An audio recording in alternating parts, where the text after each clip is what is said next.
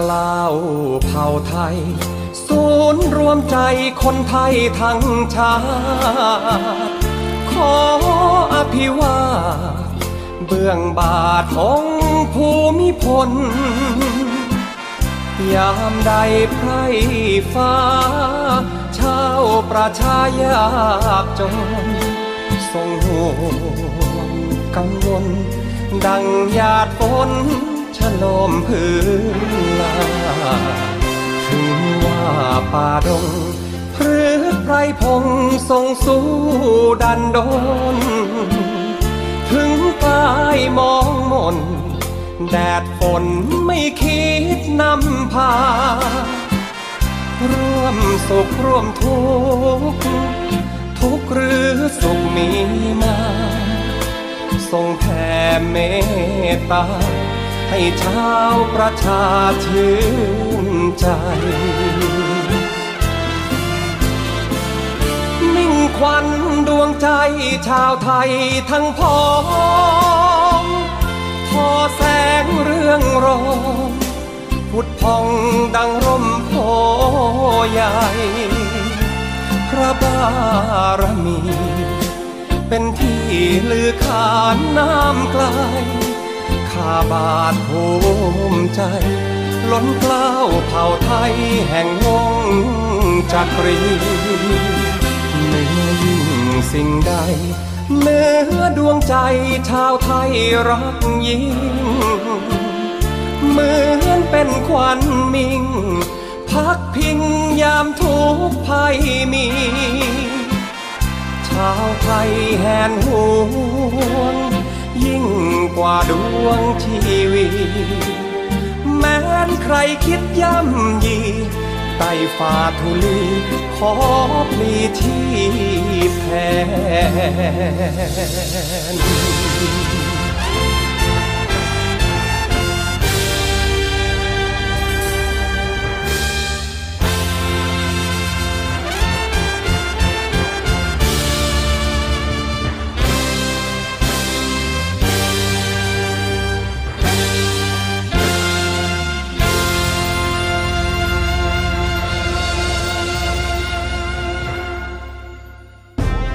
สรุปข่าวเด่นตลอดสัปดาห์มาเล่าให้คุณฟัง กับรายการห้องข่าวเสาร์อาทิตย์ กับทีมข่าวกองทัพเรือ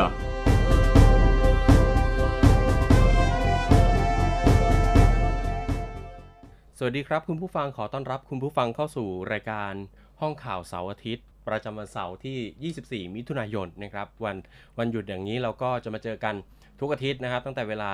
11 นาฬิกา 5 นาทีไปจนถึง 12 นาฬิกานะครับอยู่กับคุณผู้ฟังตรงนี้กับผมบอยสุรศักดิ์จันทรมณีแล้วก็พี่อีท ครับผม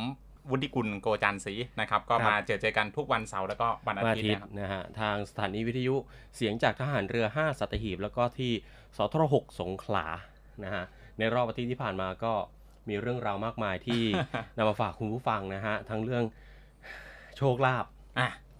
อ่า โชคลาภ รื่ เงินทอง อ่ะถ้าเกินเกินมาขนาดนี้แล้ว อ่า วันวันนี้ต้องมีเรื่องโช มัน ค ต้ ลา อ ภ งมีแล้ว มาพูดกันละ มันใกล้จะวันที่หนึ่งแล้ว ไม่รู้ว่ามีคุณผู้ฟังอาจจะบางท่านอาจจะไปแบบ เอาแป้งไปปะต้นมงต้นไม้ ต้นกล้วยต้นมะขามอะไร อันนี้ ก็ อันนี้ ว่า ยัง ไป พอว่านะเนี่ยเอาไปปักทางโคกก็มีนะ นะฮ ะก็ก็เป็นความหวังให้กระชุ่มกระชวยกัน อ่า ทุกวันที่หนึ่งกับวันที่สิบห้า ครับ สองอาทิตย์ครั้งหนึ่งนะฮะ สิบห้าสิบหกสิบหก สิบหก อ่ะเรื่องแรกก็คงหนีไม่พ้นเรื่องนี้นะฮะหวยเนี่ยนั่นเองนะฮะ อืม หวยบนดินของเรา เอาหวยรัฐบาลแล้วกัน หวยรัฐบาล นะครับ ก็ทางสำนักงานสลากเนี่ยเขาก็ออกมาเปิดเผยข้อมูลนะครับว่า 1 ปีที่ผ่านมาที่ได้มีการทำสลากดิจิทัลบนแอปเป่าตั้งเนี่ยก็ช่วยให้คนไทยเนี่ยสามารถเข้าถึงเอ่อลอตเตอรี่แล้วลอตเตอรี่ราคา 80 บาทมากกว่า 20 ล้านครั้งต่อเดือนนะฮะ อืม ถือว่าเยอะมากนะ ยี่ 20 ล้านครั้งเนี่ย ครับ คูณ 80 เข้าไปก็น่าจะเดือนหนึ่งเดือน เดือนหนึ่งเป็นร้อยเป็นพันล้านเลยไหมเนี่ย 20 ล้านครั้งต่อเดือน เนี่ยแสดงว่าคนไทยไม่ได้จนนะฮะ อ่าคนไทย ประเทศไท ค ย น ไม่ ไท ได้ ย จน ชอบชอบเสียงดวง นะฮะในเรื่องนี้ทางประธานกรรมการสลากกินแบ่งรัฐบาลนะครับนายลวรนแสงสนิทก็ออกมาให้ข้อมูลนะครับว่าตลอดหนึ่งปีที่ผ่านมาเนี่ย ทางสำนักงานสลากกินแบ่งก็ได้ร่วมกับทางธนาคารกรุงไทยนะครับพัฒนาเอ่อพัฒนาช่องทางการซื้อขายสลากดิจิทัล ผ่านแอปเป๋าตังค์นะครับ ก็ถือว่าเป็นความสำเร็จในการนำเทคโนโลยีมาช่วยยกระดับการบริการของหน่วยงานภาครัฐ นะฮะเพื่อให้คนไทยเนี่ยสามารถเข้าถึงสลากในราคา 80 บาทได้นะฮะก็เปิดจำหน่ายผ่านอ่าแอปเป๋าตังค์นะครับสองครั้งแรกเนี่ยครั้งแรกเมื่อวันเมื่อวันที่ 2 มิถุนายนปี 65นะครับก็คือปีที่แล้ว อันนี้ก็คือครบหนึ่งปีละ ใช่ ครบ อืม 1 ปีแล้วนะครับเขาก็มารายงานนะครับว่า 1 ปีที่ผ่านไปเนี่ยเป็นยังไงบ้างนะครับ ครั้งแรกเนี่ยขายไป 5 ล้านใบ ครับ นะฮะใบละใบบ80าท ละแปดสิบบาท ก็ก็ตามตามตามราคาที่อยู่บนฉลากนะครับ ใช่ใช่ทีนี้เราจะได้เวลาไปตรวจก็จะได้เจอแล้วฮะ ไม่ต้องไปตรวจแล้ว ล่ะ เพราะว่าสลาก 80 บาทอยู่ตรงนี้แล้ว อ่า ไม่ต้องไปตรวจละเนี่ย ไม่ นะ ต้องไปตรวจแล้ว นะฮะไอไอเอ่อการจะทำสลากดิจิทัล สลากผ่านแอปเป๋าตังเนี่ยก็เป็นการแก้ไขปัญหา การขายสลากเกินราคานะครับ แล้วก็สามารถตรวจสอบอายุของผู้ซื้อได้ด้วยนะครับ แล้วก็ อืม ป้องกันการขายสลากให้กับผู้ที่มีอายุต่ำกว่า 20 ปี ครับ เพราะว่ามันมีการยืนยันสิทธิ์ความเป็นเจ้าของสลากนะครับ อื แล้ว ม ก็ ก่อนก่อนก่อนที่ซื้อใช่ไหมครับ ใช่ใช่ฮะอ่าอยู่อายุไม่ถึง 20 เขา ไม่ขายให้ครับ นะฮะก็เหมือนเอ่อภาษีสัมปทานมิตรนะครับบุหรี่เหล้าต่าง อ่า ๆ ไม่ถึง 20 เขาไม่ขายให้นะ ค ค รั รั บบ แล้วก็มีบริการในการเลือกรับเงินรางวัลด้วยนะครับ ที่สะดวกปลอดภัย ก็ไม่ว่าจะเป็นเรื่องของการโอนเงินรางวัลภายใน 2 ชั่วโมง อ่า อันนี้สะดวกรวดเร็ว ใช่ เพราะ ครับ ว่าแต่ก่อนเนี่ยกว่าจะไปขึ้นเงิน อ่าต้องต้อง บางคนก็ไปธนาคารทกสบ้าง ครับ ออมสินบ้าง ก็มี หรือ มีหักเปอร์เซ็นต์อีก ใช่ อืม นะฮะ อันนี้ก็สะดวกขึ้นนะครับ ใช่ ก็ ครับ ก็ก็ถือว่าโอเค ภายใน 2 ชั่วโมง ครับ ประกาศรางวัลเสร็จปุ๊บ ภายใน 2 ชั่วโมงเงิน คือ เข้าบัญชีเล เงิ ย นเข้าบัญชีเลย อ่า ก็ถือว่าดีนะครับ ครับปลอดภัยด้วยนะครับ แล้วก็อ่าให้ประชาชนเนี่ยเข้าถึงบริการของหน่วยงานภาครัฐ มันก็สร้างความพึงพอใจ แล้วก็ผลตอบรับที่ดี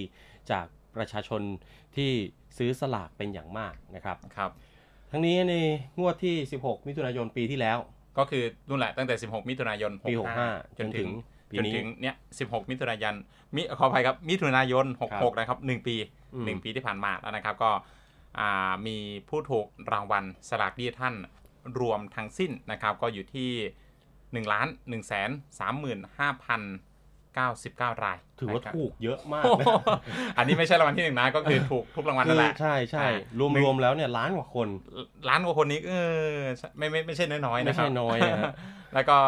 มีฉลากที่ถูกรางวัลเนี่ยอยู่ที่ 5 ล้านใบ อืมปีหนึ่งก็ประมาณ 5 ล้านใบ 5 ล้านกว่า ที่ ใบ ถูกรางวัล ไม่ใช่น้อยๆเหมือนกัน ครับ คิดเป็นเงินคิดเป็นเงินก็อยู่ที่หมื่นเจ็ดพันล้านบาท อือหือ อืมอันนี้คือเงินเฉพาะถูกรางวัลนะครับ อ่านั่นแสดงว่าไอ้ที่ไม่ถูกรางวัลน่าจะมากกว่านี้ ผมมากอยู่แล้ว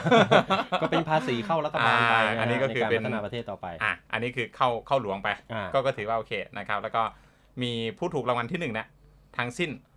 165 รายนะครับ ร้อยหกสิบห้าคนนี่ถ้าเฉลี่ยนั่นก็ตกเดือนหนึ่งก็ประมาณสิบคนนะเนี่ย ใช่ใช่ใช่เฉลี่ยเฉลี่ยนะ เฉลี่ยนะฮะ ครั สิบบ กว่าคนนะฮะเพราะว่าปีหนึ่งก็สิบสองเดือน ครับ เดือนหนึ่งก็สิบคนร้อยยี่สิบนี่ อ่าอันนี้ร้อยหกสิบห้า ก็ถือว่าเยอะเหมือนกันนะ อาจจะบางบางคนอาจจะถูกสองใบสามใบ ใช่ อ่าว่ากันไปนะครับ แล้วก็งวดวันที่ 16 เมษายน หกห้าโอ้โห หกหกครับ อืม ก็มีผู้ซื้อสลากดิจิทอนผ่านแอปเป่าตังนี่แหละ ถูกรางวัลที่ 1 รายเดียวนะครับ 19 ใบ โอ้โห ไม่รู้ว่าไปหาเลขมาจากไหน เอาเดี๋ยวตังค์ไว้ไหนเนี่ยสิบเก้าใบเนะโอ้ก็ได้รับเงินรางวัลไปร้อยสี่ร้อยสิบสี่ล้าน อืมนี่เราต้องทำงานกี่ปีแล้วเนี่ย โอ้โห ยังมองไม่เห็นเลยร้อยสิบสี่ ล้าน นะฮะถูก 19 ใบนี่แบบโอ้โห114 ล้าน อืมเนาะ นะ ซึ่งซึ่งตลอดระระยะเวลา 1 ปีนะครับของการซื้อขายสลากดิจิทอลผ่านแอปเป๋าตังเนี้ยก็มีผู้ซื้อสลากรวมกว่า 5.8 ล้านใบนั่นไง ครับ เห็นไหม ผม หนึ่งปีนะครับหนึ่งปี อืม มากกว่า 5.8 ล้านล้านลายนะครับ ครับ ก็มีสลากดิจิทัลที่จำหน่ายไปแล้วรวมทั้งสิ้น 356 ล้านใบ ก็ใบละ 80 ก็คูณเอา เออใช่ ใช่ไหมครับ ว่า ก็คิดเป็นมูลค่ากว่านี่แหละสองหมื่น 28,000 แป ล้านบาดพั ท นล้านบาทนะครับอืมอ่าที่ถูกรางวัลที่ที่ถูกรางวัลไป หมื่นเจ็ด อ่าหมื่นเจ็ดพันก็จิบจิบ เหลือเข้ารัฐอีกหมื่นหนึ่ง เออหมื่นห นึ่งก็ว่ากันไปนะครับ ก็ ผมก็ถือว่าเป็นการเขาเรียกว่าอะไรอ่ะ เอ่อ เสี่ยงดวง เสี่ยงดวง เสี่ยงดวงแต่ว่าอ่าก็ยังเป็นการช่วยช่วยรัฐด้วย ใช่ เอา ใช่ เอา ครับ ส่วนหนึ่งเข้ารัฐด้วย ก็โอเค คนไทยไม่พ้นการเสี่ยงดวงนะ อ่ามันหนีไม่พ้นอยู่แล้วฮะเรื่องปกติพวกนี้นะฮะ แต่ว่าอันนี้เสี่ยงดวงแบบถูกกฎหมายอ่ะ ใช่ ครับ แล้วก็สลากที่เขาเอามาขายอยู่ในแอปเป๋าตังค์เนี่ยนะครับ ครั เป็ บ นสลากออนไลน์เนี่ยก็เป็นสลากของผู้ค้ารายย่อยนะครับจากทั่วประเทศเนี่ยก็ประมาณ 38,000 คน อื อ่า ม ก็สามารถเข้าถึงกลุ่มการเอ่อเขาเรียกว่าอะไรเข้าถึงทุกคนเดี๋ยวนี้ทุกคนมีมือถือหมดแล้ว อ่ะ มีสมาร์ทโฟนหมดแล้ว นะครับ ก็สามารถเข้าถึงแอปเป๋าตังค์ได้นะครับ ซึ่งปัจจุบันเนี่ยก็มีจำนวนผู้ค้านะที่เข้าไปเอออยู่ในแอปเป๋าตังค์เนี่ยประมาณ 40 ล้านรายนะครับ อืม ผู้ค้านะไม่ใช่ผู้ ผู้ ซื้อ ค้าผู้ค้า นะแล้วก็จำหน่ายหมดก่อนถึงวันที่ ออ จะ กราง ออกรางวัลด้วย ก็คือหมดหมดทุกวันนั่นแหละ ไม่มีเหลือ ใช่ นะ ไม่มีเหลือนะครับ พิมพ์เพิ่มจนทุกเนี่ยอย่างที่บอกคุณผู้ฟังไปเมื่อกี้ 356 ล้านใบ อืม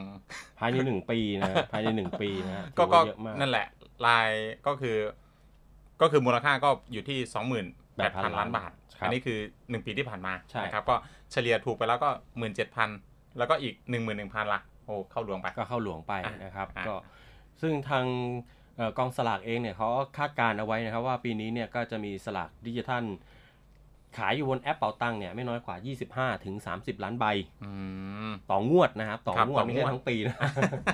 ต่องวดนะก็เอาไปคูณเอานะฮะสิบสองสามสามสิบหกก็ประมาณเดิมประมาณสามร้อยหกสิบล้านใบนะปัจจุอ่าซึ่งปัจจุบันเนี่ยณปัจจุบันเขาพิมพ์อยู่ที่ประมาณ 18.6 ล้านใบต่องวดนะฮะโดยในงวด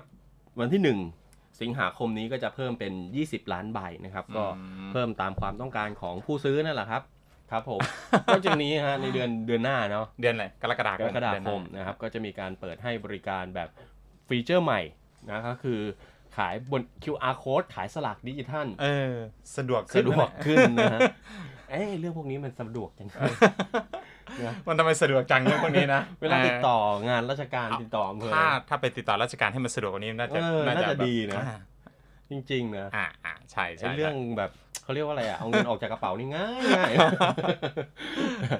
นะฮะก็ก็อยากให้พัฒนานะฮะก็เพราะว่าในเมื่อเราเอาเอา QR code มาใช้กับการการขายสลากได้เนี่ย ครับ มันก็สามารถที่จะก็ควรที่จะพัฒนาไป เออ ในการการบิการรบริการ ด้านอื่นบ้าง การบริการพี่น้องประชาชนเนาะการ ใช่ ไปอำเภอการไปโรงพยาบาลอย่างเงี้ยไหมครับ ใช่ครับก็จะทำให้สะดวกมากขึ้น ครับ อ่ะมาเรื่องหวยเราต่อ ดีกว่า เดี๋ยวเดี๋ยวเอาทะเล กลับกลับมาเรื่องหวยนะ าทะเลครับผมก็เป็นการเพิ่มช่องทางนะครับ จากการทำ QR code ขายสลากดิจิทัลนะครับ ครับ เพิ่มช่องทางการซื้อการขายรูปแบบใหม่ให้กับเอ่อผู้ซื้อแล้วก็ผู้ค้าสลากดิจิทัล ให้สามารถซื้อสลากในรูปแบบของ Face to Face ผ่านแอปถุงเงิน อืม นะฮะจากผู้ค้าสลากดิจิทัลโดยตรงนะฮะผู้ซื้อก็สามารถเลือกสลากที่ต้องการจากร้านค้าได้ด้วย แล้วก็สามารถใช้แอปเป๋าตังเนี่ยสแกนเพื่อซื้อสลากแล้วก็ชำระเงินได้ทันที ครับ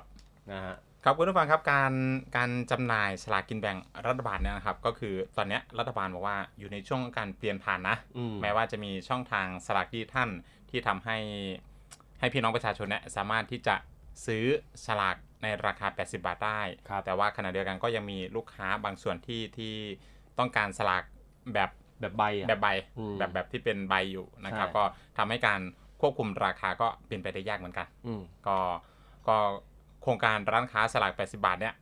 ซึ่งดำเนินการมาเป็นระยะเวลา 2 ปีแล้วนะครับ ก็จะเป็นตัวเชื่อมให้ผู้ที่ต้องการซื้อสลากแบบไป สามารถซื้อสลากได้ในราคา 80 บาทนะครับ แต่ว่าเนื่องจากเป็นการซื้อสลากที่ได้ใบไปครอบครอง ครับ ก็ทำให้เกิดการเปลี่ยนมือเพื่อขายต่อเกินราคาได้นี่ อืม อันนี้คือเป็นช่องว่าง ครับ เนาะ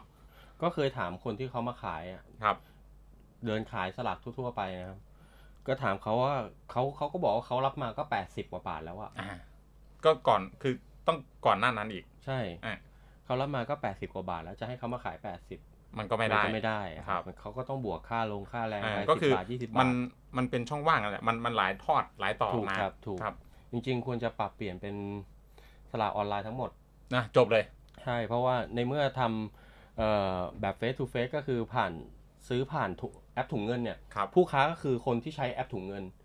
ผู้ซื้อก็คือคนที่ใช้แอปเป๋าตังค์ ครับ คุณก็สแกนผ่านเขา อ่า ก็ แบบนั้น จบแล้ ก็ ว คือเออไม่ไม่ไม่ต้องไปผ่านหลายทอดอย่างเงี้ย ใช่ใช่ครับ มันก็จะช่วยแก้ปัญหาตรงนี้ไป อ่ะ ได้ด้วย ให้ได้ราคา 80 บาท ครับ อันนี้ ผม คือให้ได้ราคา 80 บาทจริง ม ๆอ่าถ้าเราถ้าตราบใดที่ยังแบบ ขายเป็นใบต่อใบใช่ไหมครับ ขายขายแบบใบอยู่ แก้ไม่ได้อยู่แล้ว แก้ไม่ได้ ไม่รู้กี่ทอดเลยกว่า ใช่ กว่าจะมาถึงผู้ที่เดินเลขขายนะครับ ใช่ครับใช่ครับ ซึ่งปัจจุบันนะฮะก็มีจุดจำหน่ายสลาก 80 บาทกระจายอยู่ทุกจังหวัดนะ อันนี้มี ตาม มีมี โคร ทั่ว งการ ปขอระงเขา ทั่วประเทศแล้วใช่ไหม ใช่ ครับ มีทั่วประเทศ อืม นะครับ ก็ประมาณ 1,000พันกว่าจุด อ่ะพันกว่าจุด ก็แล้วเขาก็จะเพิ่มจุดขายเนี่ยสลาก 80 บาท เพิ่มขึ้นอีกในอนาคต ก็คือปัจจุบันเนี่ยมีขายทั่วประเทศทุกจังหวัด ใช่ มีอยู่พันกว่าจุด แล้วก็คือปัจจุบันเนี่ยไออนาคตเนี่ยคือจะเพิ่มขึ้น จะ อี เพิ่ม ก ขึ้นอีก โอเคครับ นะครับ แต่ก็ไม่รู้ว่าจะได้ 80 บาทเหมือนเดิมหรือเปล่า ครับ ก็ต้องรอดูฮะต้องรอดูมันเป็นเป้าหมายของทางกองสลากที่เขาตั้งเอาไว้ อ่า อันนี้ก็คือเป็นการพัฒนาไปเนาะ ใช่ใช่ ครับ ฮะ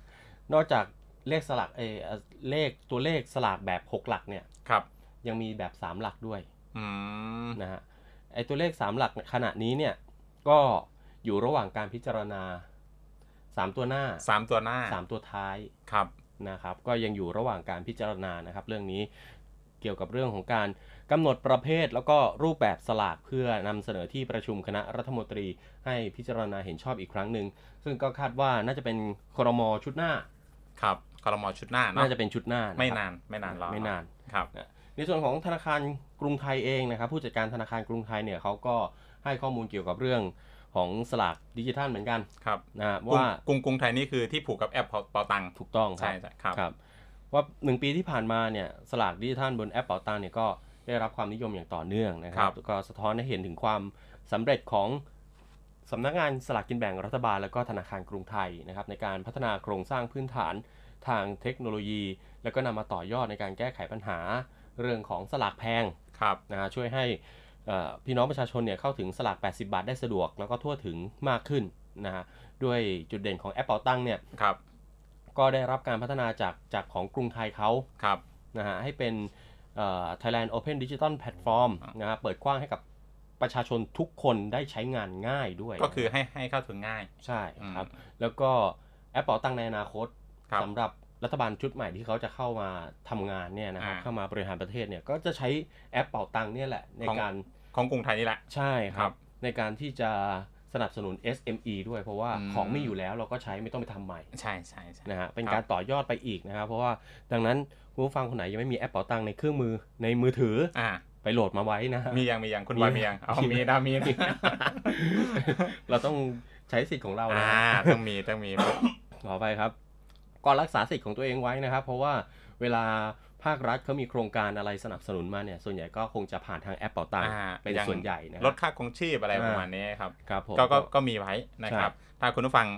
หรือใครที่ไม่มีตอนนี้ก็คืออ่าไปสอบถามได้ ครับ สอบถามถาม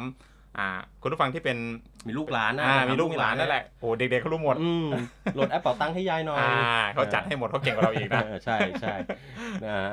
ซึ่งแพลตฟอร์ม Thailand Open Digital เนี่ยก็จะเปิดกว้างให้กับทุกคนได้เข้ามาใช้งานนะครับ โดย ครับ ไม่จำเป็นต้องมีบัญชีของธนาคารกรุงไทย อื ไม่จำเป็นต้องมีนะครับ ก็สอดคล้องกับชีวิตประจำวันในยุคดิจิทัลนะฮะ ครับ ให้สะดวกรวดเร็วอ่า แล้วก็คุ้นเคย ทุกคน ครับ ก็คุ้นเคยแล้วอยู่แล้วล่ะใช้น่าจะใช้มาหลายรอบแล้ว แอปเป่าตังค์นะฮะไม่ว่าจะเป็นโครงการคนละครึ่งที่ผ่านมาเนาะเที่ยวด้วยกันก็รับสิทธิ์ผ่านแอปเป่าตังค์เช่นกันนะครับ ก็กะการเดินทางการอะไรก็ ก็นี่แหละ ครับคุณผู้ฟังครับสำหรับประโยชน์ต่อจากผู้จำหน่ายฉลากนะครับ ก็คือก็คือลดค่าใช้จ่ายจากเดิมที่ที่ที่มีขายบนแผงนั่นแหละ ครับ อ่าคือหรือว่าเดินเร่ขายนะครับ คือแต่ก่อนเนาะก็เปลี่ยนมาขายบนแพลตฟอร์ม โดยไม่ต้องเสียค่าใช้จ่ายเพิ่มเออนี่ก็ อืม ใช่ ก็ดีนะฮะ ดีดีดีแต่ว่ามีมีช่องทางและมีโอกาสในการขายเพิ่มขึ้นนะครับ เพราะว่าแอปเป่าตังค์เนี่ยก็เป็นศูนย์รวมของผู้ซื้อผู้ขายจำนวนมากอยู่แล้วล่ะ ใช่ ใช่ไหมครับ ก็จากผู้ใช้งานที่มีมากกว่า 40 ล้านรายนะครับ ก็ทำให้สลากมีโอกาสถูกเลือกซื้อมากกว่าการวางขายตามปกติ ถูกต้องครับ อืม ถ้าอย่างเผื่อคุณผู้ฟังนึกภาพไม่ออกนะ ครับ สมมุติว่าเอ่อมีคนรับสลากไปขาย 10 คน ครับ แต่ละคนก็เดินกันคนละที่ อ่ะ คนละคนละเซต ค ไหม น ค เข รัตบกันคนละเขต อ่ะ กั คนละเขตคนละเขต ผมอยากจะซื้อ สมมุติว่าผมดึงมาใบหนึ่งเนี่ย ครับ เบอร์เนี้ยคิดว่าถูกรางวัลที่หนึ่งแน่ อ่ะ อีก ชอบ สิ ชอบชอบ ใช่ อีกเก้าคนก็มีเบอร์เดียวกันเนี่ย ครับ เราคงไม่เดินไปตามไม่ไม่เดินไป ขา ตามอีกอีกอีกเก้าเขตนะคงไม่ไปละ ใช่ใช่เราคงไม่ไปแต่ทีนี้ อ่ะ ว่าพอมันมาอยู่บนแพลตฟอร์มอะครับ ก็ก็เลือก ทุ ได้ ก เลย คน เนาะ ขายอยู่ตรงนี้ อ่า เราเอาเบอร์นี้มีกี่ใบ ชอบเบอร์นี้ 10 ใบ อ่า อ่ะก็เลือกได้ เลื เลย อกเลยสิบใบ อันนี้ ไม่งั้ คือความสะดวก ใช่ มันไม่ได้เป็นหวยชุดนะฮะ ครับ มันไม่ได้ไม่ได้เหมือนลักษณะของหวยชุดที่แบบไปล็อกล็อกล็อกล็อกล็อกกันมา แล้วก็ ครับ เอามาขาย แต่อันนี้คือแต่ละคนก็มีเลขของตัวเองอยู่แล้วนะฮะแล้วก็เอามาขายบนแพลตฟอร์มมันเหมือนตลาดหวยอะครับ อ่าแล้วก็อีกอย่างหนึ่งก็คือเขามีเวลาขายมากขึ้น ใช่ ก็คือเกือบเกือบๆช่วงกลางวันเนาะตั้งแต่6กโมงเช้าจนถึง5้าทุ่มอ่ะ อืม หกนาฬิกาจนถึง ไม่ต้อง 23 เดิน ไม่ต้องเดินเลือกได้เลือก ได้เลยโอ้โห สบายมากนะฮะคือเพราะฉะนั้นไม่ว่าจะเป็นผู้ค้าเองหรือว่าเอ่อผู้ซื้อ ผู้ซื้อ ก็ใช้แพลตฟอร์มออนไลน์ให้เกิดประโยชน์นะฮะ อ่ะ ให้ ก็ เป็นประโยชน์กับตัวเองเนาะ ทั้งวันอะหกโมงถึงทั้งวันเกือบทั้งคืนเนาะทั้งหกโมงเช้าถึงห้าทุ่ม ใช่หกโมงเช้าถึงห้าทุ่มเวลาทำการนะฮะ อ่าเป็นทาง การ ส่วนส่วนประโยชน์ของผู้ซื้อสลากนะครับ ก็คือซื้อสลากได้ในในราคา 80 บาท อืม เลือกซื้อเลขสลากที่ต้องการก็คือสะดวก ใช่ สะดวกรวดเร็วว่างั้นนะครัคบรับ ไม่ต้องไปหาซื้อตามแผง ส่วนกรณีที่ถูกรางวัลนะครับ ผู้ซื้อสลากก็สามารถที่จะขึ้นเงินรางวัลได้ง่ายนะครับ โดยการเลือกให้โอนรางวัลเข้าบัญชีกรุงไทยได้เลย ครับ นะครับ ผม ก็คือตะกี้ก่อนก่อนเราคุยไปก่อนหน้านี้ภายในสองชั่วโมง สองชั่วโมงเขาก็โอนบัญชีให้โอนเงิน โอน เข้าบัญโอน ชี เงินเข้า ให้ บัญชีให้ความสะดวกเนาะ ใช่ครับ ไปเปิดบัญชีไว้สักห้าร้อยบาทอ่ะ อ่า แล้วก็งวดต่อมาก็ถูกรางวัลเลย นะฮะเอาเอาเลขหน้าเลขหน้าบุ๊กก็ไปซื้อ เพื่อจะได้ถูกรางวั อ่ะ ล ลองดู ลองดูลองดูนะ ฮะ ซึ่งซึ่งจากความสำเร็จในครั้งนี้นะครับ ก็เชื่อว่าจะนำไปสู่ความร่วมมือด้านอื่น ๆ ต่อไปนะครับ ครับ โดยโดยธนาคารกรุงไทยก็จะเดินหน้าพัฒนาประสิทธิภาพของแอปเปาตังอย่างต่อเนื่องนะครับ ครับ เพื่อที่จะสนับสนุนการดำดำเนินงานของสำนักงานสลากนะครับ ทั้งในด้านศักยภาพการทำธุรกรรม การพัฒนาระบบการขึ้นเงินรางวัลอัตโนมัติ อืม เพิ่มความสะดวกสบายให้กับผู้ถูกรางวัลนะครับ ครับ วม ผม ถึงระบบการชำระเงินของผู้จำหน่ายสลากนะครับที่สามารถทำผ่านแอปเป๋าตังได้นะครับ ครับ ช่วยลดปริมาณการทำรายการผ่านช่องทางสาขาหรือว่าตู้ ATM อืม บางทีเราก็ไม่สะดวกที่จะไปที่สาขาเนาะ บางทีเนี่ยอยู่บ้านเราทำได้เลยนะ อืม ตู้ ATM ก็เดี๋ยวไปกดจิ้มจิ้ม เออ จิ้มไม่ถูกก็กินบัตรอีก เอา เดือดร้อน ว่ากัน อีก ไป ต้องเดินทางเข้าอ่าถ้าอย่างบ้านผมเนี่ยอยู่บ้านนอกเนี่ยถ้าจะไปตู้ ATM ต้องต้องเข้าในเมืองละ ครับ อ่ะเดินทางเสียเวลา อื เนาะ ม ก็ประหยัดเงินไปได้อีก ใช่ใช่ใช่ นะฮะนอกจากนี้เขาก็ยังมีการเขาก็ยังจะพัฒนาเอ่อฟีเจอร์ก็คือตัวอ่านหน้าจอหรือว่า voice assistant ให้ อันนี้ กับ อันนี้ ผู้ที่ สนับสนุนสมาคม ผู้พิการ ผู้พิการทางสายตา ครับ อ่า ก็ถือ ครับ ว่าเป็นเป็นเป็นเรื่องที่ดีนะฮะ ใช่ใช่ใช่ครับ ก็โอเคเนาะ ใช่ ครับ ใช่ผู้พิการก็ไม่ถูกเอารัดเอาเปรียบด้วย ครับ ครับผมนวัตกรรมทางการเงินได้ถูกพัฒนาเป็นลำดับนะครับคุณผู้ฟังก็ตาม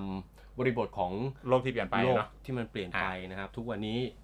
จะหาเงินสดถือเงินสดก็ยังก็ยังมีคนใช้อยู่ ก็ยังมี ก็ยังมีคนใช้อยู่แต่บางทีแบบเอ้ยเราลืมเอากระเป๋าตังค์ไปอย่างเงี้ย ครับ มันสะดวกขึ้น ก็ นะข ใช้ ณะ สแกน QR ขณะไป code ไปกินข้าวที่สโมสรตอนเช้านะครับ เอาครับ เออก็เนี่ย สแกนเลย ถือสแกนเลยถือมีโทรศัพท์ไปพออ ม ขอให้มีตังค์ในนั้น ใช่ ครับก็สแกนเอาเออง่าย 35 บาท 40 บาท ครับ ก็ก็ได้ อืมก็เป็นอีกหนึ่งช่องทางเนาะ ครับ ก็ทางธนาคารกรุงไทยเขาก็มีวิสัยทัศน์ ครับ ว่าจะยืนเคียงข้างคนไทยสู่ความยั่งยืนต่อไปด้วย อืม นะฮะ ก็ดีถือว่าเป็นสิ่งที่ดีนะครับ เป็นธนาคารของรัฐอยู่แล้ว นะฮะ ถ้าไม่ยืนข้างคนไทยไม่อยู่ไม่อยู่ตรงไหน อ่ะก็แซวกันหยอกกันเล่นนะฮะ อ่า อีกเรื่องหนึ่งนะครับที่นำมาฝากคุณผู้ฟังนะก็ยังคงเป็นเรื่องของเงินเงินทองทองอยู่ ยังอยู่กับธนาคารอยู่ ใช่ แต่อันนี้เป็นแบงค์ชาติแบงค์ชาติ แบงก์ชาติธนาคารแห่งประเทศไทยนะครับ ใช่ครับ ครั แบงค์ชาติธนาคารแห่งประเทศไทยนะครับ เพราะว่าเอ่อเขาก็ออกมาเปิดรับฟังความคิดเห็นเกี่ยวกับวิชวลแบงค์ อืม บางคนยังไม่รู้จัก virtual bank วิชวลแบงค์ว่ามัน อ่า คืออะไรวิชวลแบงค์นะครับ เพราะว่าถ้าให้อธิบายสั้นๆ ยกตัวอย่างสั้นๆ ก็เหมือนสหกรณ์ออนไลน์ อืม ลักษณะนั้นนะฮะ ครับครับประมาณนั้น ประมาณนั้นประมาณนั้นเผื่อเพราะว่าเดี๋ยวพรุ่งนี้เราจะมาอธิบายให้ฟังว่าไอ้วิชวลแบงค์เนี่ยมันมีรายละเอียดอย่างไร อ่า แล้วมันต่างจากธนาคารที่ ที่ เรา ที่ เอาเงินไปฝากยังไงบ้าง ที่เป็นสาขา อืม อ่า อ่ะทีนี้ทางธนาคารแห่งประเทศไทยเนี่ยเขาก็เอ่อออกมาเปิด รับฟังความคิดเห็นต่อแนวทางการอนุญาตให้จัดตั้งธนาคารพาณิชย์ไร้สาขา อืม นะไร้สาขา ก็คือ ไม่มีสาขาแล้ว ก็คือ virtual bank นี่แหละ ใช่ก็คือครับ virtual bank เนี่ยแหละนะครับ ซึ่งเขาจะเปิดรับฟังความคิดเห็น เอ่อที่ผ่านมานะครับก็ตั้งแต่วันที่ 12 มกราคมถึง 12 กุมภาพันธ์เนี่ยทางธนาคารแห่งประเทศไทยก็ได้รับฟังความคิดเห็นแล้วก็ข้อเสนอแนะที่เป็นประโยชน์จากภาคส่วนต่างๆนะครับไม่ว่าจะเป็นของภาครัฐ ภาคเอกชน แล้วก็ผู้ประกอบการนะครับทั้งเอ่อธุรกิจทั้งในประเทศแล้วก็ต่างประเทศด้วย ครับ โดยส่วนใหญ่ก็เห็นด้วยกับกับแนวทางในการอนุญาตให้จัดตั้ง Virtual Bank ในภาพรวมนะครับ แล้วก็มีการสอบถามรายละเอียดของหลักเกณฑ์ในหลากหลายมิตินะครับ ซึ่งบางประเด็นเนี่ยก็มีความสำคัญ แล้วก็อาจจะกระทบกับการตัดสินใจหรือว่าการออกแบบแผนงานของผู้สมัครเปิด Virtual Bank นั่นเองนะครั ครับ บ ถึงรวมถึงรูปแบบการประกอบธุรกิจของ Virtual Bank ที่จะถูกจัดตั้งขึ้น ดังนั้นทางธนาคารแห่งประเทศไทยเนี่ยก็จะนำความเห็นที่ได้รับมาปรับปรุง แล้วก็ขยายความในประเด็นที่สำคัญให้ชัดเจนยิ่งขึ้นนะครับ เพื่อให้ผู้สมัครที่จะเอ่อเปิด Virtual Bank ทุกรายเนี่ยได้รับข้อมูลที่เป็นประโยชน์ต่อการตัดสินใจ เพียงพอแล้วก็เท่าเทียมกันนะครับ ครับ โดยข้อมูลที่เขาจะนำมาเอ่อโดยข้อมูลที่เขาได้รับฟังความคิดเห็นมานะครับ เขาก็สรุปออกมาประมาณ 3-4 ข้อด้วยกันนะฮะ อันแรก ครับ ก็คือสิ่งที่อยากเห็นแล้วก็สิ่งที่ไม่อยากเห็น ครับ อย่าง ยก เช่น ยองลองลองลองยกตัวอย่างนะครับ ครับผม อย่างเช่นทางเอ่อธนาคารแห่งประเทศไทยเนี่ยเขาก็อยากเห็น Virtual Bank เนี่ยช่วยกระช่วยกระตุ้นให้เกิดการแข่งขัน ในระบบสถาบันการเงินอย่างเหมาะสมนะฮะ โดยจัดให้มีกลไกที่รองรับแล้วก็อำนวยความสะดวกให้แก่ลูกค้าในการส่งหรือว่าโอนข้อมูลส่วนบุคคลไปยังผู้ให้บริการรายอื่น ครับ ภายใต้สิทธิของลูกค้าตามกฎหมายนะครับต้องแล้วก็ต้องสอดคล้องกับแนวนโยบายการเปิดให้มีการใช้ประโยชน์จากอ่าข้อมูลด้วยหรือว่าดัตต้าเบสนั่นเองนะครับ ครับ อีกตัวอย่างหนึ่งที่ธนาคารเขาไม่อยากให้เห็นไม่อยากเห็นดีกว่าไม่ า ใช่ไม่อยากเห็น คืออ่าสิ่งที่ไม่อยากเห็น อ่าสิ่งที่ทางทางธนาคารแห่งประเทศไทยเขาไม่อยากเห็นก็คือการกีดกัน หรือว่าอุปสรรคในการส่งหรือโอนข้อมูลที่ได้รับความยินยอมจากลูกค้าเนี่ยไปให้ผู้บริการรายอื่น ภายใต้สิทธิ์ของลูกค้าตามกฎหมาย อืมอันนี้คือสิ่งที่ไม่อยากเห็น ใช่ นะครับก็คือการกีดกันการสร้างอุปสรรคในการโอนข้อมูลโอนถ่ายข้อมูลนั่นแหละ ครับ ครับ ก็ เพ คือ ราะว่าเรื่องของข้อมูล มันเป็นข้อมูลส่วนบุคคลอยู่นะ ส่วนถูกต้องค ครั รับบ ส่วนถูกต้อง ถ้าลูกค้าไม่ยินยอมนี่ไม่สามารถไม่สามารถเผยแพร่ได้นะครับ อ่า ถือว่าผิดกฎหมายทั คน รับ ทีนะฮะส่วนเรื่องข้อ2ครับพี่ คุณสมบัตินะครับ ใช่ คุณสมบัติที่สำคัญของผู้ขอจัดตั้ง Virtual Bank นะครับ อืม ก็อ่ะขอขยายความแล้วกัน ครับ นะครับก็คือด้านธรรมาภิบาลนะครับก็คือให้เพิ่มรายละเอียดว่าห้ามมิให้กรรมการผู้มีอำนาจในการจัดการหรือว่าที่ปรึกษาของเปิดชวนแบงค์เนี่ยดำรงตำแหน่งเป็นกรรมการ ผู้มีอำนาจในการจัดการหรือว่าพนักงานของสถาบันการเงิน แห่งอื่น แห่ง ด้วย อื่น ในเวลาเดียวกันก็คือ ครับ ห้ามนะครับ ห้าม เพื่อป้องกันความขัดแย้งทางผลประโยชน์ที่อาจจะเกิดขึ้นนะครับ ครับ แล้วก็เพื่อให้บุคลากรดังกล่าว สามารถทำงานได้เต็มเวลานะครับ อุทิศเวลาในการบริหารจัดการงานได้อย่างเต็มที่ อืมใช่ นะครับนี่คืออันนี้คือ 2.1 นะครับก็ ครับ คือ ก็คือห้ามผู้เอ่อผู้จัดการของแบงก์อ่ะมาเปิดเวอร์ชวลแบงก์นั่นเอง อ่า ถ้าคุณจะเปิดเวอร์ชวลแบงก์เนี่ยคุณต้องลาออกจากตรงนั้นก่อน ครับ ครับ ส่วนข้อ2นะครับอ่า2.2 นะครับ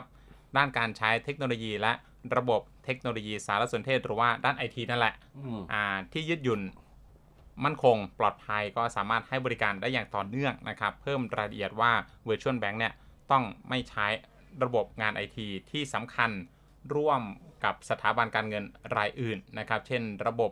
Core Banking หรือว่าระบบ Mobile Banking และก็ อืม ระบบ Internet Banking ครับ นะครับก็ก็อ่าเพื่อป้องกันความเสี่ยงจากความเชื่อมโยงและการพึ่งพาระหว่างกัน พึ่งพาอ่าป้องกันความเสี่ยงจากข้อมูลล่วไหล แล้วก็ภัยคุกคามด้าน Cyber เบอร์ด้วยนะครับ ก็พอมาถึงข้อนี้เราก็เริ่มสงสัยนะครับ ครับ เริ่มสงสัยนะครับคุณผู้ฟังถ้าเปิดเวอร์ชวลแบงก์ขึ้นมาเนี่ยสมมุติว่าเปิดสัก 10 แห่ง ครับ ก็ต้องมี 20 แพลตฟอร์ม อ่า ในการที่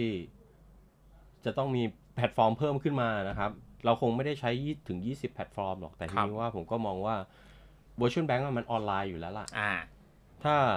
ไม่ใช้ระบบตามที่เขาเอ่อตามที่เขากำหนดมาเนี่ย อย่าง ครับ Core Banking หรือว่า Mobile Banking หรือว่า อินเทอร์เน็ตแบงกิ้งเนี่ย ใช่ แล้วจะไปใช้อะไรอ่ะ อย่างเช่น สมมุติว่าผมไปเปิดเอ่อ Virtual Bank เนี่ย ก็ต้องมีแพลตฟอร์มของตัวเอง ครับ มันก็สุ่มเสี่ยงเหมือนกันนะ อืม สุ่มเสี่ยงที่ข้อมูลของของลูกค้าเนี่ย จะรั่วไหลออกไปได้ง่าย ครับ นะครับเพราะว่าระบบคงไม่เหมือนทางของธนาคารแห่งประเทศไทยเขา อ่า นะฮะอันนี้ก็ต้องติดตามกันต่อไป ที่ต้องติดตามกันต่อไปนะครัคบรับ ดูอ่าจุดแข็งจุดอ่อนนะค ครั รับบว่า ผม ว่าเป็นยังไงนะครับ อันนี้คือข้อ2ละส่วนข้อ3นะครับข้อ 3 การคัดเลือกผู้ที่เหมาะสม ให้จะตั้ง Virtual Bank เนี่ยให้เพิ่มรายละเอียดว่า ธนาคารแห่งประเทศไทยจะคัดเลือกองค์ประกอบของผู้ที่มีคุณสมบัติที่เหมาะสมที่สุด อืม อืม อ่า อ่า อันนี้เราก็ ให้ วางใจได้ระดับหนึ่ง คือให้ธนาค ารแห่งประเทศไทยเนี่ยอ่าคัดเลือกองค์ประกอบเข้ามา ครับ ครับ ก็เหมือนยื่นขออนุญาต อ่าอ่านั่นแห มี ละ สมบัติไหม ว่ามันจะตอบโจทย์ตอบโจทย์สิ่งสิ่งที่อยากเห็น ครับ อ่าว่าสามารถทำได้อย่างมีประสิทธิภาพหรือเปล่านะครับ ยั่งยืนแล้วก็ก่อให้เกิดประโยชน์ต่อระบบเศรษฐกิจการเงินไทยในภาพรวมหรือไม่นะ ค ค รั รั บบ ผม ส่วนข้อสุดท้ายนะครับข้อ4นะครับเงื่อนไขอื่นๆนะครับก็คือการเพิ่มเงื่อนไขในการดำเนินกิจการในช่วง 3-5 ปีแรกของ Virtual Bank นะครับอ่าไม่ให้มีการเปลี่ยนแปลงผู้ถือถือหุ้นที่มีอ่านัยต่อความสำเร็จของ Virtual Bank นะครับเว้น ครับ แต่ได้รับอนุญาตจากธนาคารแห่งประเทศไทย ส่วนใน อืม กรณีที่มีความจำเป็นนะครับก็เนื่องจากผู้ถือหุ้นดังกล่าวพูดถือหุ้นดังกล่าว มีบทบาทสำคัญ ในการสร้างธุรกิจในช่วงเริ่มต้นกิจการ ก็คือสรุปให้ธนาสรุปว่าให้ธนาคารแห่งประเทศไทยนะครับ คัดกรองก่อน ใช่ อ่ะ เพราะเรื่องเงินเงินทองทองนะครับ มันเดี๋ยวนี้นะ มันละเอียดอ่อนนะ ใช่ มัน ขนาดเราคิดว่า ทุกคนมั่นใจว่าแบงก์ของของกรุงเทพเนี่ยเอ้ย ครับ ไม่ใช่ของกรุงเทพของของประเทศไทย อ่า เนี่ย อ่า มีความ ปลอดภัย ปลอดภัย อันนี้คืออ่ะเราเราท่านท่านๆก็มั่นใจละ ใช่ ก็ยังรั่วไหลได้ ก็ก็ยังถูกดูด เงินเป็นว่าเล่นนะฮะ ใช่ใช่ เพราะฉะนั้นเรื่องของ Virtual Bank เนี่ยก็คงจะมีความเข้มงวดมากขึ้น ใช่ใช่ใช่ครับเพราะมันนี่อ่าประเด็นพวกนี้มันอ่อนไหว ใช่ นะครับก็ก็นั่นแหละ เพราะว่าถ้าถ้าเมื่อไหร่ที่เงินหลุดออกจากบัญชีไปโดยที่เจ้าของบัญชีไม่รู้เรื่องเนี่ย มันก็ส่งผลถึงความเชื่อมั่น ใช่ครับหลุดออกไปแล้วนี่ไม่ใช่ มัน ว่าจะได้ ได้คืนหรือเปล่าอยู่ ก็ก็น้อยอ่ะ ใช่ เพราะว่าเอ่อฐานฐานเขาเรียกว่าอะไรอ่ะเอ่อกองบัญชาการของพวกที่ ที่ทุจริตเนี่ยที่ที่ที่มิจฉาชีพ มิจฉชีพเนี่ย มันไม่ได้อยู่ในประเทศ อ่า นะไอ้ส่วนที่อยู่ในประเทศนี่ก็สามารถที่จะตามตัวแกะรอยได้ ครับ อยู่ต่างประเทศเนี่ยตามตัวแกะรอยได้ แต่มันก็ดำเนินคดีลำบาก ยากเลย ใช่ ครับ ก็คือถ้าหลุดออกไปแล้วโอกาสที่จะได้คืนมาเนี่ยยาก ยากยาก ครับ นะครับ ก็อ่ะ Virtual Bank เป็นเทคโนโลยีทางการเงินในรูปแบบใหม่ ๆ ที่จะเกิดขึ้นในวันข้างหน้าในอนาคต ครั แน่ บ ๆอยู่แล้วนะครับ เพราะว่าเป็นการเปิดการแข่งขันเสรีทางด้านการแข่งขันเรื่องของการสถาบันการเงิน ครับ ก่อนหน้านี้ก็มีพวกซอฟ t ์โลน อ่า ก็คือปล่อยสินเชื่อนะครับเป็นเป็นปล่อยสินเชื่อแบบที่ไม่ใช่ธนาคาร ครับ นะฮะเหมือนพวกเอ่อสถาบันให้สสินเชื่อต่างๆนะอันนี้พูดไม่ได้เดี๋ยวกลายเป็นโฆษณา อ่าไม่ได้ไม่ได้ไม่ได้ อ่าเป็นที่ เรา เข้าใจ เรา กั ไว้ น เราไว้ในฐานที่ อ่ เข้าใจ ป็ที่เข้าใจกัน ครับ ก็คือสถาบันการเงินที่ที่ไม่ใช่ธนาคารนะซอฟโลนก็เป็นการปล่อยสินเชื่อให้ อันนี้ก็จะมาอีก ครับ Virtual Bank นะครับอ่าถ้าเข้าใจไม่ผิดก็เป็นลักษณะของสหกรณ์ออนไลน์ อืมง่ายๆหลักการ อ่ ง่าย เป็นลักษณะของสหกรณ์ออนไลน์นะครับ ครับ ที่จะต้องมีแพลตฟอร์มเป็นของตัวเองด้วยนะเพราะว่าไปใช้ร่วมกับระบบอื่นเขาไม่ได้ ๆครับ ก็ก็รอดูกันครับว่า อ่า Virtual Bank ต่อไปจะเป็นอย่างไรแล้วหน้าตาที่ออกมาเนี่ยจะเป็นอย่างไรบ้างนะฮะอีกเรื่องหนึ่งที่ทางธนาคารแห่งประเทศไทยเขาออกมาเตือนนะครับ เรื่องเกี่ยวกับแบงก์ปลอม ครับ นะฮะแบงก์ปลอมนะครับตอนนี้ก็เริ่มระบาด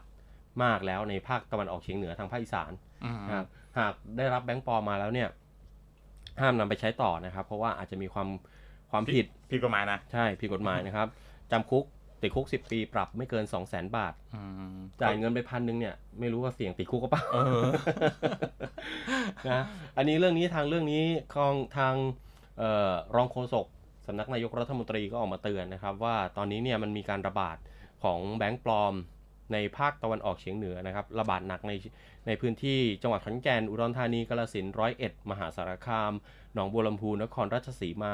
ชัยภูมิ มุกดาหาร แล้วก็เพชรบูรณ์ ก็คือโซนๆทางอีสานนู่นแหละ ใช่ครับ ไม่ไม่เฉพาะทางนู้นนะทางทางกรุงเทพเนี่ยอ่าเขาก็ไอ้นี่เหมือนกันนะครับ ก็อ่าวันนั้นไปไปทางข้าว ก็เห็นเขียนติดป้ายหน้าร้านว่างดรับแบงค์พัน อืม อืมอ่า ใช่ แสดงว่าแสดงว่าเออ เพราะ เขา ว่ากลัวแบงค์ปลอมอ่ะ ครับ มันก็ นะฮะ เออทำงานมาทั้งวันอย่างเงี้ยมันโดนแบงค์ปลอมเข้าไปทำไงเนาะ ใช่ อืม นะครับ ก็ระมัดระวังกันด้วยนะครับ ครับ ข้อสังเกตนะครับก็คือเอ่อเนื่องจากธนบัตรเนี่ยทำจากกระดาษที่มี ใยฝ้ายนะเป็นส่วน ครับ ประกอบหลักสังเกต ลายพิมพ์ เส้นนูนบนธนบัตรนะครับ ภาพแล้วก็ลายเส้นบนธนบัตรเนี่ยก็จะมีความละเอียดคมชัด อย่างเช่นคำว่ารัฐบาลเนี่ยตัวอักษรแล้วก็ตัวเลขแจ้งชนิดราคานะครับ เมื่อสัมผัสด้วยเอามือไปรูปเนี่ย ครับ ก็จะรู้สึกสะดุดอ่ะ ถ้าเราไปสัมผัสดูนะ อ่าถ้าเราไปรูปๆ อันนี้ ดูเนี่ย ระหว่างของจริงของปลอมจะแตกต่างกันเยอะ ครับผม ครับ ก็หากคุณผู้ฟังพบเห็นการใช้แบงค์ปลอมนะครับ ในพื้นที่เนี่ยก็แจ้งตำรวจได้เลย ครับ นะครับเขาจะได้ดำเนินคดีกับคนที่มาใช้แบงค์ปลอมด้วยนะครับ เราเองก็จะได้ ถ้าเจอถ้าเจอ เจอนะฮ ะ อย่าไปใช้ต่อนะ ห้ามใช้ต่อด้วยนะครับ มีโทษติดคุก 10 ปี ทั้งจำทั้งปรับนะครับ ใช่ครับ ปรับ อืม ไม่เกิน 2 0 0 0 0 0 บาทนะฮะ อ่า ถ้าอยากจะดูข้อมูลเพิ่มเติม ศึกษารายละเอียดเพิ่มเติมเกี่ยวกับการสังเกตธนบัตรว่าของจริงหรือว่าของปลอมเนี่ยก็สามารถเข้าไปได้นะครับ ที่เว็บไซต์ www.bit.ly/bot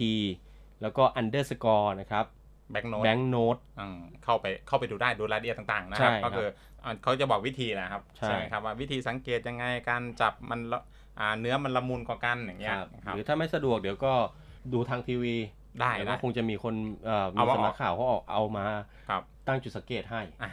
นะฮะ อันนี้ก็เรามาระวังกันด้วย ใช่ นะครับ ใช่ใช่เงินทองเป็นเรื่อง หายากนะครับ ทุกวันที่ 15 แล้วก็เออทุกวันที่ 16 แล้ววันที่ เอาครับ คุณผู้ฟังครับ 1อ่ะเดี๋ยวเราพักกันสักครู่ ครับ นะฮะช่วงหน้ายังมีเรื่องที่นำมาฝากคุณผู้ฟังอีกนะครับ ก็เป็นเรื่องของผู้ว่าหมูป่า ไม่มีใครไม่รู้จักหรอก ไม่มีใครไม่รู้จักทั้งประเทศรู้จักหมด อ่ะเดี๋ยวรายละเอียดต่างๆเดี๋ยว เดี๋ เดี๋ ย ยว ว มา ช่ ติดวงหน้ ตามกัน ครับ พักสักครู่เดียวครับ ครับ พบกับอีกหนึ่งช่องทางในการติดตามรับฟังสถานีวิทยุในเครือข่ายเสียงจากทหารเรือทั้ง 15 สถานี 21 ความถี่ ผ่านแอปพลิเคชันเสียงจากทหารเรือในโทรศัพท์มือถือระบบ Android เพียงเข้า Play Store พิมพ์ค้นหาเสียงจากทหารเรือ จากนั้นดาวน์โหลดแอปมาติดตั้ง ก็สามารถเลือกรับฟังสถานีและความถี่ที่ต้องการรับฟังได้ แล้วมารับฟังไปพร้อมกันนะครับ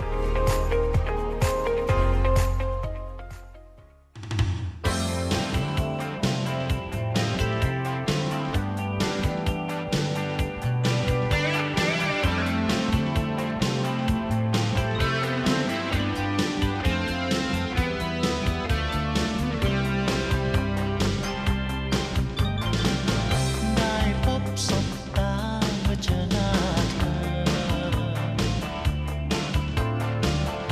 อ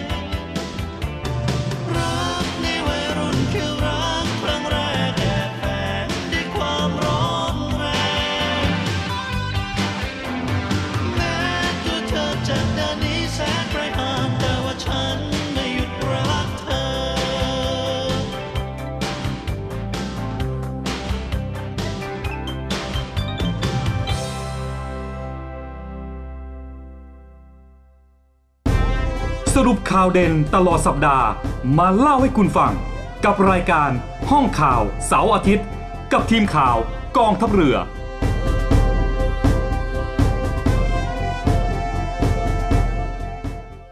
ครับคุณผู้ฟังครับกลับเข้าสู่ช่วงที่ 2 ของรายการ ห้องข่าวเสาร์อาทิตย์ ห้องข่าวเสาร์อาทิตย์ประจำวันเสาร์นะค ครั รับบ วันนี้ช่วงที่สองละ อ่า ครับที่เราเกริ่นๆไว้ในช่วงแรกนะครับว่า ครับ ไม่มีใครไม่รู้จักผู้ว่าหมูป่า ครับผม นะ เหตุการณ์ผู้ว่าหมูป่าเนี่ยก็คือน้องๆหลังจาก 20 อายุต่ำกว่า 20เนี่ยอาจจะไม่รู้ว่าคืออะไรนะ แต่แต่รุ่นรุ่นเรารู้รู้หมดนะ รู้แล้ว รุ่นอาวุโส คบ แล้วนะ ใช่ นะฮะก็เดี๋ยวเล่าให้น้องๆฟังนิดนึงแล้วกัน ครับครับ นะครับว่าผู้ว่าหมูป่าเขาคือใคร อ่า คือเหตุการณ์มันเกิดขึ้นที่เอ่อถ้ำหลวงขุนน้ำนางนอนที่จังหวัดเชียงรายนะครับ ครับมันก็ตอนนี้เป็นแหล่งท่องเที่ยวอีกแล้วนะ ใช่เป็น ครั อุ บ ทยานแห่งชาติไปแล้วนะครับ ครับ ก็มีน้องๆนักฟุตบอลแหละทีมหมูป่า หลังจากซ้อมฟุตบอลเสร็จก็ไปหาสถานที่พักผ่อนหย่อนใจกัน อ่าหมูป่าคาเดมี่ ใช่หมูป่า Academy นะฮะก็เข้าไปที่เอ่อถ้ำหลวงขุนน้ำนางนอนนะค ครั รับบ แล้วก็เกิดฝนตกหนักในคืนวันนั้น อืม นะสุดท้ายแล้วไม่ได้ออกมา เพราะว่าน้ำป่าเนี่ยมันไหลหลากเข้าไป ครับท่วมท่วมปากถ้ ใช่ท่วมปากถ้ำจนไม่สามารถออกมาได้นะครับ ก็ได้รับแจ้งเหตุนะจนนำไปสู่การค้นหาผู้ภัยระดับโลก ำอ่า โดยมีผู้ว่า ช่วงนั้นช่วงนั้นประเทศไทยนี้รู้จักกันหมดนะ ใช่ครับ อ่า โดยมีผู้ว่าเอ่อผู้ว่าราชการจังหวัดเชียงรายณตอนนั้นก็คือผู้ว่านรงศักดิ์โอสถธนากร ครับ ผม เป็นผู้ว่าจังหวัดเชียงรายอำนวยการในการค้นหานะครับ แล้วก็สามารถช่วย หมูป่า หมูป่า ทีม Academy 13 คน ทีมหมูป่า 13 หมูป่า ใช่ อ่ะ ออกมาได้อย่าง ปลอดภัย ปลอดภัยสำเร็จลุล่วงไปได้ด้วยดี อืม นะครับ ซึ่งซึ่งเอ่อทีมช่วยเหลือเนี่ยก็มาจากทั่วโลกนะครับ ทีม อ่า กู้ภัยเนี่ย จากกองทัพเรือก็มีนะ กองทัพเรือก็ส่ง ก็มี มนุษย์กบไป ส่งในอยซิลก็ไป ใช่ครับ ครับ ผมแล้วก็มีนักประดาน้ำจากทั่วโลก อ่ะ มาช่วยกันกู้ภัยช่วยเหลือ มาระดมความคิดมา ใช่ ระดมแนวทางนะค ค รั รับ บผม อันนี้คือที่ ที่ มา มา ที่ที่มาที่ไปของอ่า ผู้ว่าหมู ผู้ ป่า ว่าผู้ว่าหมูป่านะครับ ครับผม เรามาเข้าเรื่องเลย อืม อ่ะ ล่าสุดนะครับทางเมื่อวันที่ 21 มิถุนายนที่ผ่านมาประมาณกลางๆสัปดาห์นี้ วัน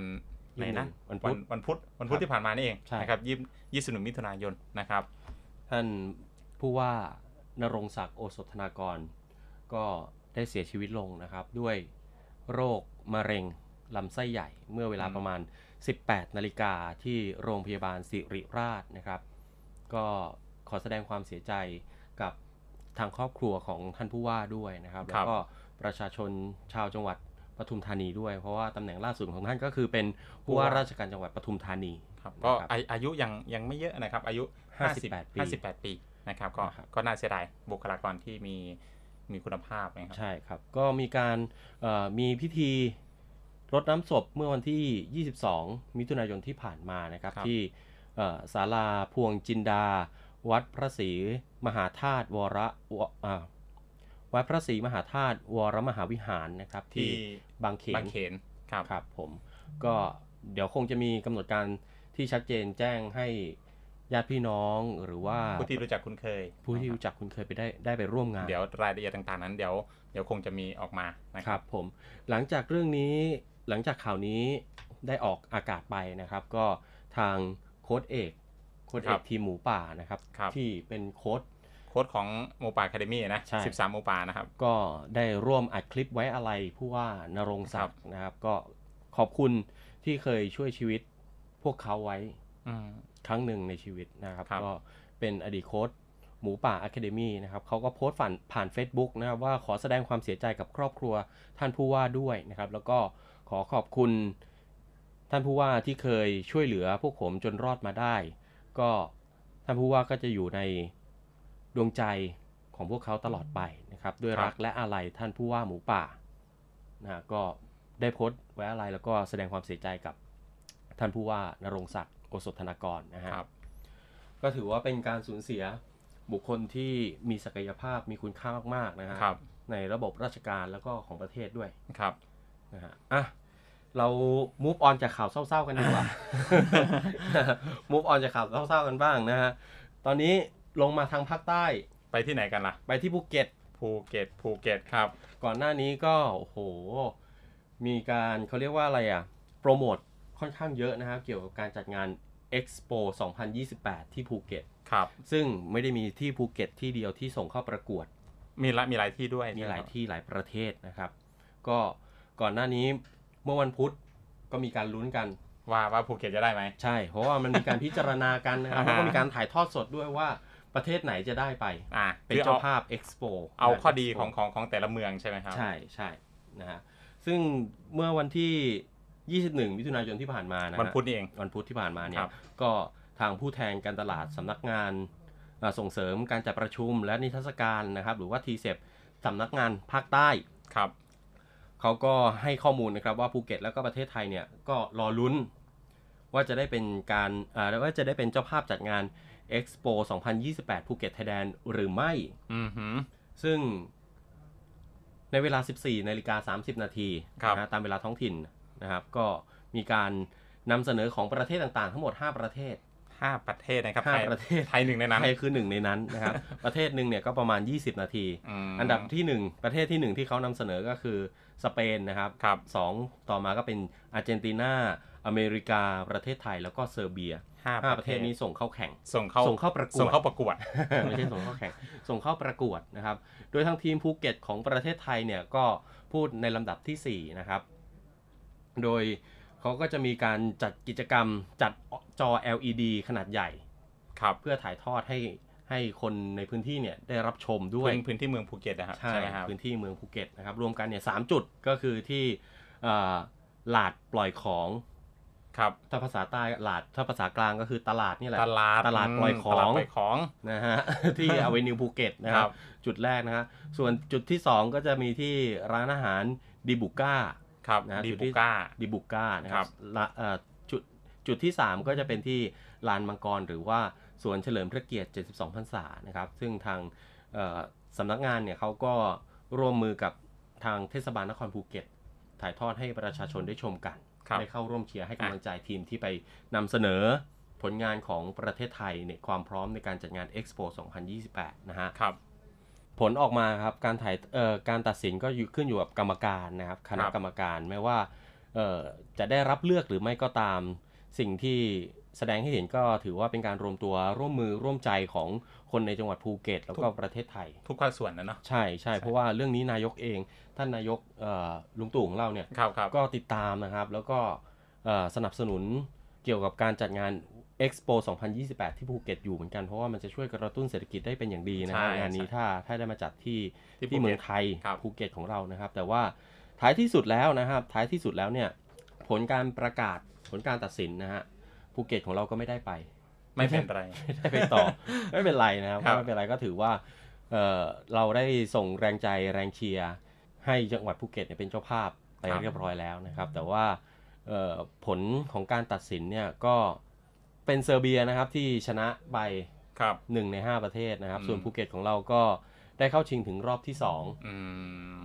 ไปไม่ถึงดวงดาว ไม่เป็นไร ไม่ เป็นไร ยังมีโอกาสนะครับ อ่ายั ยังมีโอกาสถือว่าเราไม่ได้จัดงาน Expo 2028 เนี่ยภูเก็ตของเราก็ยังดังระดับโลกอยู่ดี อ่า นะ ยังเป็น สถานที่ท่องเที่ยวที่ แหล่งท่องเที่ยว ใช่ ยังเป็นแหล่งท่องเที่ยวทางทะเลอยู่ดี ถูกต้อง ใช่ ครับ ทีนี้จำนวนผู้สมัครเนี่ยก็ก็มีอย่างที่บอกคุณผู้ฟังไปนะครับ ว่ามีอยู่ด้วยกันเนี่ยหประเทศ อย่างไทยเนี่ยก็เสนอภูเก็ตนะครับเมอ่าอ่าสหรัฐอเมริกาเนี่ยเขาก็เสนอมินนิโซตา ครับ แล้วก็สเปนเนี่ยก็เสนเสนอไปที่เมืองมาลากานะครับ ครั อา บ ร์เจนตินาก็เสมอเสนอเมืองบาร์เซโลบาลิโลเซ ครับ แล้วก็ที่เซอร์เบียเนี่ยก็เป็นเมืองเบลเกรด อืมก็แต่แต่ละประเทศก็ก็คือเสนอเมืองมา ครับ ครับ ผมก็เป็นที่เรียบร้อยนะครับ ทางกระทรวงการต่างประเทศเขาก็ขอบคุณทุกภาคส่วนเนาะ ครับอันนี้ก็คือถือว่าเป็นเป็นก้าวสำคัญนะครับ ใช่ ก็ ใช่ เป็นก้าวสำคัญที่จะเป็นแรงบันดาลใจให้จังหวัดต่างๆนะครับ เตรียมความพร้อมที่จะแสดงศักยภาพในระดับประเทศระดับนานาชาติด้วย ใช่ นะครับ ใช่ครับ ก็เป็นการแสดงจุดแข็งจุดอ่อนของไทยแหละครับ อ่าครับ นะฮะให้เป็นเขาเรียกว่าอะไรให้รับรู้กันอย่างกว้างขวางนะพร้อมกับสร้างพลังแล้วก็ค่านิยมเรื่องของความยั่งยืน ครับ โดยเฉพาะในหมู่เยาวชนในพื้นที่ด้วยนะครับ ซึ่งจะเป็นผู้กำหนดทิศทางการพัฒนาของประเทศต่อไปในอนาคตนะครับก็อย่างไรก็ตามครับคุณผู้ฟังจังหวัดภูเก็ตก็ยังคงมุ่งมั่นที่จะเดินหน้าแผนการพัฒนาระยะยาว เพื่อให้เป็นหนึ่งในเมืองที่ยั่งยืนของโลก อืมถึงไม่ได้ไปต่อไม่เป็นไร อืม อ่ะแล้วก็ก็เป็น ก็ยังมุ่งมั่นที่จะเดินหน้าพัฒนาแผนพัฒนาระยะยาวนะครับ เพื่อที่จะให้เป็นเมืองที่ยั่งยืนของโลก ครับผมเขาก็มีนโยบายนะทางรัฐบาลเขาจะมีนโยบายเกี่ยวกับเรื่องของการบริการทางการแพทย์ ในระดับโลกที่ภูเก็ต แบบครบวงจรอย่างเงี้ยนะ ครบวงจร อ่าฮับ ใช่ เมดิซีน ใช่เป็น ฮับเมดิซีนนะค ครั รับ บเป็นเขาเรียกว่าอะไรอ่ะ ดึงดูดนักท่องเที่ยวที่อยากจะมาดูแลสุขภาพ เชิงเชิงท่องเที่ยวเชิงสุขภาพ ใช่ นคบ เพราะว่านะฮะการแพทย์ของเมืองไทยก็เป็นที่ยอมรับของโลกนะครับว่ามีคุณภาพมีมาตรฐานแล้วก็ราคาไม่แพง อ่ะก็ก็ก็ดีนะก็ถือว่าเป็นเป็นอ่าสร้างเป็นศูนย์กลางการทางการแพทย์เป็นฮับเมดิซีน ใช่ ครับ ใช่ครับ ก็นักท่องเที่ยวต่างชาติก็อาเซียนเนี่ยเป้าหมาย ครับเป้าหมายเลยล่ะ ครับผมนะฮะทั้งหมดทั้งมวลก็นะเป็นข่าวที่นำมาอัปเดตกับคุณผู้ฟังในวันเสาร์นี้ ครับพรุ่งนี้มีอีกนะ พรุ่งนี้มีอีก จะมีเรื่องอะไรเดี๋ยวมาติดตามกันนะครับ อ่ะ พรุ่งนี้ อย่าลืมนะครับพรุ่งนี้พรุ่งนี้ที่เก่าเวลาเดิมนะครับ 11นาฬิกา5นาที นาที จนถึง 12นาฬิกา ครับ ครับก็จะมีข่าวสารมาเล่าสู่กันฟัง มานำเสนอให้คุณผู้ฟังได้รับฟังกัน ครับผม ครับ จะเป็นเรื่องอะไรก็เดี๋ยวกลับมาติดตามกันนะครับพรุ่งนี้สำหรับวันนี้เวลาหมดหมดเวลาต้องลาคุณผู้ฟังไปก่อนกลับมาพบกันใหม่ วันพรุ่งนี้ 25 ครับ มิถุนายนนะฮะสำหรับวันนี้ผมบอยสุรศักดิ์จันทรมณีและพี่อีท ผมวุฒิกุลโกจันทร์ศรีก็คงต้องลาคุณผู้ฟังไปแต่เพียงเท่านี้นะครับ สวัสดีครับ สวัสดีครับ ในยุคปัจจุบันนี้นะครับโซเชียลมีเดียเข้ามามีบทบาทในชีวิตประจำวันของเรา แต่โลกโซเชียลมีเดียนี้นะครับกลับกลายเป็นการเพิ่มช่องทางที่เป็นความเสี่ยงต่อการสูญเสียทรัพย์สินของตัวเรานะครับ เรื่องนี้โปรดระวัง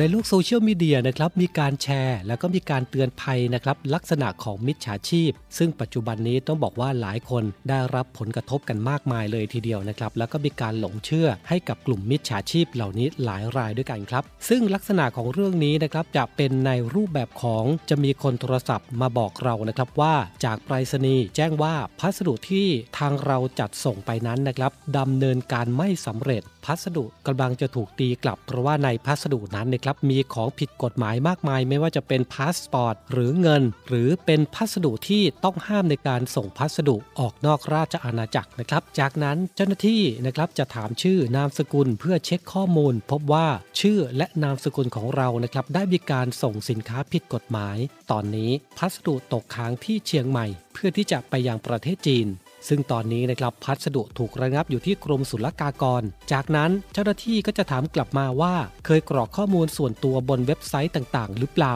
นะครับก็อย่างเช่น เคยสั่งของออนไลน์ไหมอะไรประมาณนี้ เจ้าหน้าที่ก็จะบอกว่าข้อมูลอาจรั่วไหลจากช่องทางนี้ หลังจากนั้นครับเจ้าหน้าที่บอกว่าสะดวกเดินทางไปแจ้งความที่สพเมืองเชียงใหม่หรือเปล่า เจ้าหน้าที่ก็จะถามว่าสะดวกจดข้อมูลไหมนะครับ หลังจากนั้นได้มีการโอนสายไปยังสพเมืองเชียงใหม่ครับ เพื่อให้เราลงบันทึกประจำวัน จากนั้นเขาก็จะบอกว่าพาสปอร์ตเป็นสิ่งผิดกฎหมาย ไม่สามารถส่งพัสดุได้ ตอนนี้ชื่อของเราถูกขึ้นระบบเรียบร้อยแล้ว เดี๋ยวจะมีการดำเนินคดี เนื่องจากส่งของผิดกฎหมายออกจากราชอาณาจักรไทย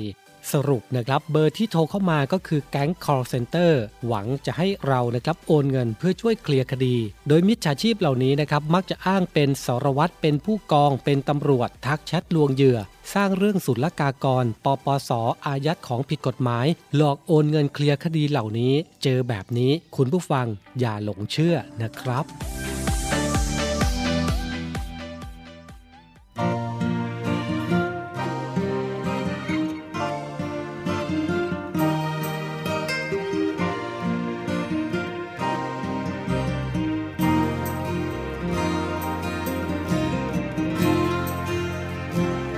ฝากรักเอาไว้ ฝากไปในแสงดวงดาว ที่ส่องประกายวับวาววาวอยู่บนฟากฟ้า ให้แสงสุขใสได้เป็นเสมือนดวงตา คอยส่องมองเธอด้วยแววตา แห่งความพักดี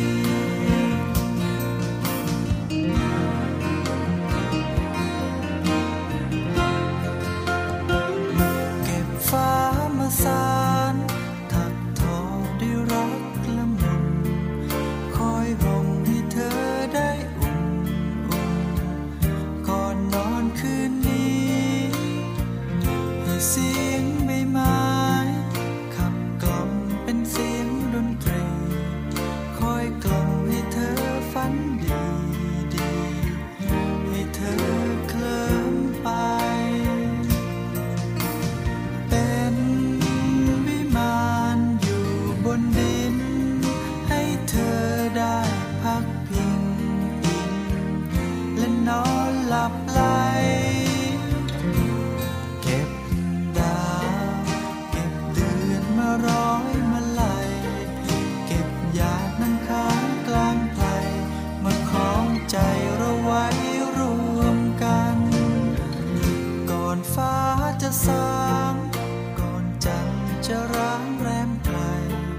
ยิ้มอยู่กับเธอข้างเคียงกาย อยู่ในความฝัน ฝากเสียงกระซิบ ฝากไปในสายลมผ่าน ข้ามขอบราตรีที่ยาวนาน ให้เธอฝันดี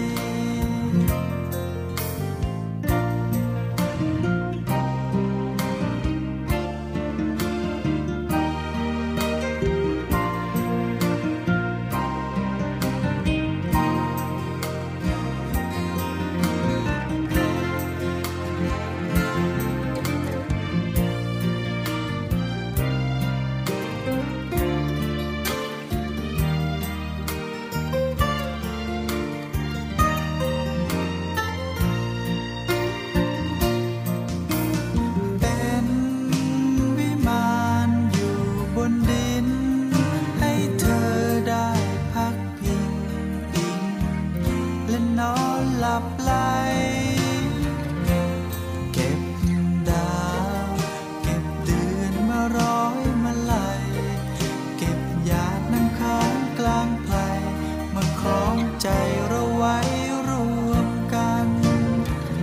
ก่อนฟ้าจะสาง ก่อนจันทร์จะร้างแรมไกลยิ้มอยู่กับเธอข้างเคียงกาย อยู่ในความฝัน ฝากเสียงกระซิบ ฝากไปในสายลมผ่าน ข้ามขอบราตรีที่ยาวนาน ให้เธอฝันดี ให้เธอได้อบอุ่น